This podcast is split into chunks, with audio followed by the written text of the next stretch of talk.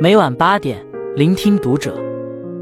各位听友们，读者原创专栏现已全新上线，关注读者首页即可收听。今晚读者君给大家分享的文章来自作者慕容闲人。鸡毛飞上天，张毅原型靠零点零零零八元利润干到全球第一。二零一七年，一部电视剧《鸡毛飞上天》让张毅大火。连续斩获了白玉兰奖和金鹰奖两大视帝。剧中，张译饰演的主角陈江河从小跟随父亲鸡毛换糖，学会了如何快速对货物估价交换，赚取最大利益。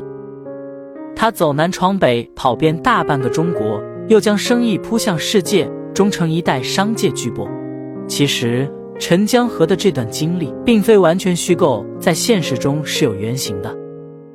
这个原型就是娄仲平，被称为中国吸管大王，上过六次新闻联播，两次焦点访谈，就连中央电视台都专门给他拍过纪录片。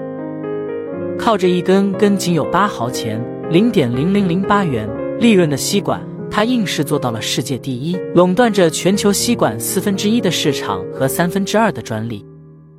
在国内，其市场占有率超过百分之五十，也就是说。我们日常使用的吸管有一半以上都出自他的工厂。娄仲平的故事或许不如陈江河那样富于艺术，但同样跌宕起伏，充满着异于常人的艰辛和智慧。一九六五年，娄仲平出生在浙江义乌的一个穷苦家庭。为了吃上一口饱饭，他十四岁辍学，跟着父辈前往几百公里外的江西益阳，做起了鸡毛换糖的生意。摇着拨浪鼓，挑着货郎担，走街串巷的用红糖、草纸、纽扣等小物件换取居民家里的鸡毛、触骨等废品。品相好的鸡毛做成鸡毛掸子之类的小商品，品相不好的则卖到收购站做肥料，从中赚取微利。谈到当年的经历，娄仲平坦言，那时候没人瞧得起我们这行。因为跟鸡毛打交道是很脏的，一天到晚手、脸、衣服黢黑，有时候拿一颗糖递给小孩子，大人走过来啪的打掉，脏兮兮的怎么吃？走走走！所以《鸡毛飞上天》这部戏一定程度上把单货郎美化了，让我们有了人样。在社会底层摸爬滚打，饱尝人间艰辛，娄仲平干惯了脏活累活，也阅尽了人生的酸甜苦辣。不过，鸡毛生意也有一个好处，那就是同行少，没人抢活儿。几年下来，娄仲平几乎垄断了当地的鸡毛生意，靠着薄利多销，不仅解决了温饱，还攒下了一笔钱。这让娄仲平悟出了一个道理：做生意不一定要高大上，一些利润微薄的项目很容易被人忽视，投身其中反而更容易赚到钱。一九九一年。二十六岁的娄仲平不再鼓捣鸡毛，他回到义乌，租下了一个几平米的摊位，卖的是当时刚刚流行起来的纸杯、吸管、一次性筷子等小商品，都是些价格低廉的便宜货。小本生意赚不了几个钱，但总算不再遭受风吹雨打，有了安身立命的地方。摆了两年摊儿，一天，娄仲平听说附近一家企业的老板。正打算出售一条旧的半自动吸管生产线，他敏锐地嗅到了商机，于是当机立断，拿出自己的全部积蓄，又四下筹措了些钱，最终凑够五万元，把生产线买了下来。那个年代，五万元不是个小数目，但对于办厂来说，这笔钱并不宽裕。两间民房，一台机器，又雇了几个工人，这就是楼仲平工厂的全部家当。谁能想到？就是这样一个作坊式的小厂，日后会成为世界第一大吸管公司，创下迎头威力出奇迹的商界神话。一开始，亲戚们听说娄仲平开了工厂，都觉得很了不起，纷纷过来参观。可当他们了解到是生产吸管的时，一个个哭笑不得，因为在他们看来，吸管实在太没技术含量了，门槛低，价格低，利润更低。有人给娄仲平算了一笔账。一根吸管平均售价零点零零八元，按最高百分之十的利润率，最多能赚零点零零零八元。也就是说，卖出一万根吸管，满打满算也才赚八块钱。用五万元巨款做这么小的生意，啥时候能看到回头钱？亲戚们的泼冷水没有浇灭娄仲平的斗志，他开始在全国各地跑业务、谈合作，到各大饮料厂、食品厂推销自己的吸管。当时国内生产吸管的工厂很少，很多人因力薄不屑于涉足该领域，一些饮料大厂也是直接从国外采购。而楼仲平的到来，让这些大厂眼前一亮。他们发现，与国外的吸管相比，楼仲平的吸管质量一点都不差，并且能为他们节省更多的运输时间和成本，于是纷纷与楼仲平建立了合作。娄仲平由此打开了销路，工厂开足马力生产，仅仅用了一年便收回了成本。眼看娄仲平赚了钱，周围一些人开始眼红，他们跟风建厂，一个个吸管厂如雨后春笋般涌了出来。试图在这个行业里分一杯羹，娄仲平的生意面临着巨大的挑战。更艰难的是，一九九七年亚洲金融危机爆发，生产吸管的原材料价格暴涨。动荡之下，一些吸管厂动起了歪脑筋，想尽办法偷工减料。包装袋上明明白白标着二百根吸管，实际里边只放一百来根，而且质量越做越差，价格越压越低。面对同行们的恶性竞争，娄仲平没有同流合污，他诚信经营，坚持用好料。每包吸管的数量只多不少，还专门拿出两千元为自己的吸管注册了商标，取名“双铜牌”。那时很多企业还没有商标的概念，娄仲平走在了前列，他的“双铜牌”成了整个义乌的第十七个商标。靠着品牌效应和过硬的质量。娄仲平渐渐与竞争对手们拉开了差距，对手前前后后倒掉了一大批，娄仲平的生意却越做越大。他趁势收购了十几家濒临倒闭的吸管厂。金融危机过后，订单如雪片般飞来，双瞳逐渐垄断了整个义乌乃至浙江的吸管生意，一代吸管大王就此奠定了根基。娄仲平的野心绝不止于此，在国内快速扩张的同时。他也将目光瞄准了国际市场，没想到踏足海外的第一步，他就栽了个大跟头。二零零三年，一个日本客商来厂考察，去了趟洗手间后，皱着眉头就离开了，连车间的大门都没进。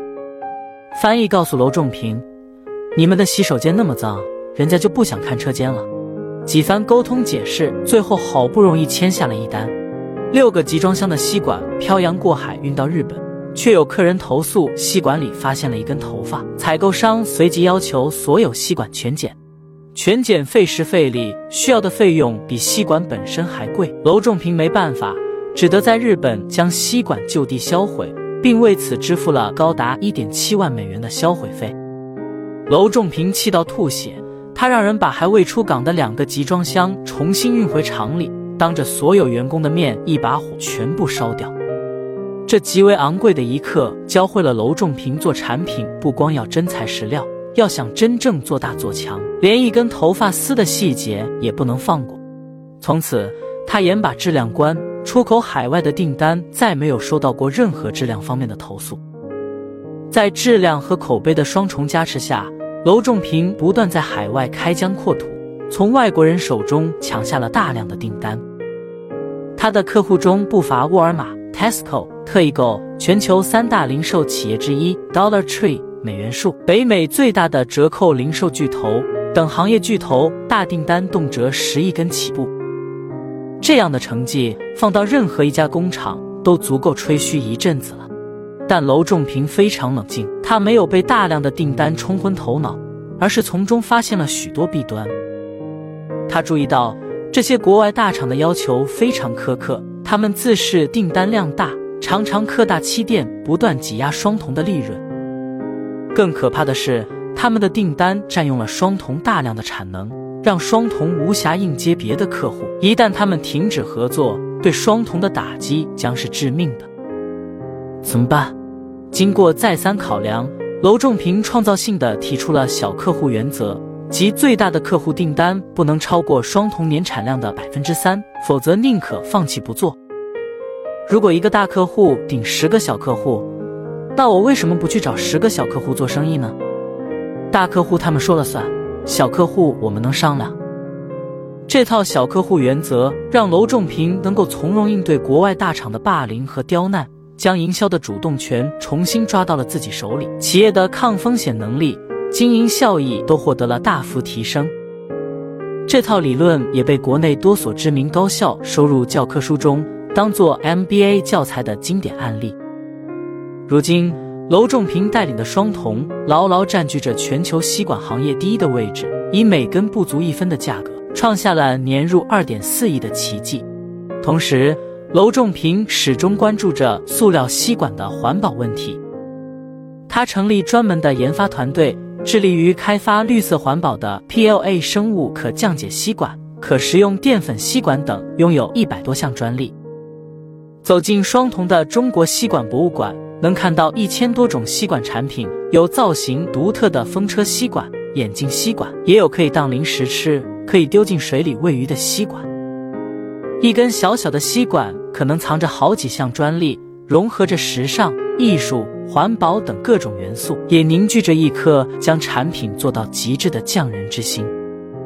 与国内大部分工厂不同的是，双铜的厂区就像一座美丽的大花园。娄仲平认为，工厂不应只有冰冷的机器，也应提供人文关怀，让员工感受到生活的美好和温馨。从底层一路走来，他是真的把员工当自己人看待。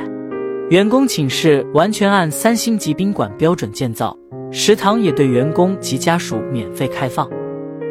厨房透明公开，能清楚看到里面的食材储备、烹制过程，让员工能像在家一样吃上营养健康的饭菜。他鼓励员工把家人、孩子带在身边，在他看来，只有解决了员工的后顾之忧，员工才能踏踏实实的安心工作。他说：“作为时代的受益者，我有责任让更多人过上更美好生活。”娄仲平没有自己独立的办公室，这位巨头公司的董事长与其他员工共用一个办公室，桌子之间甚至没用隔断隔开。当被问起成功的秘诀时，娄仲平的回答只有四个字：以小博大。从早年的鸡毛换糖到后来的吸管创业，娄仲平人生中的每一步重要抉择，无不与这四个字息息相关：积跬步，至千里；积小流，成江海。这种一分力转遍天下的智慧值得借鉴。关注读者，感恩遇见。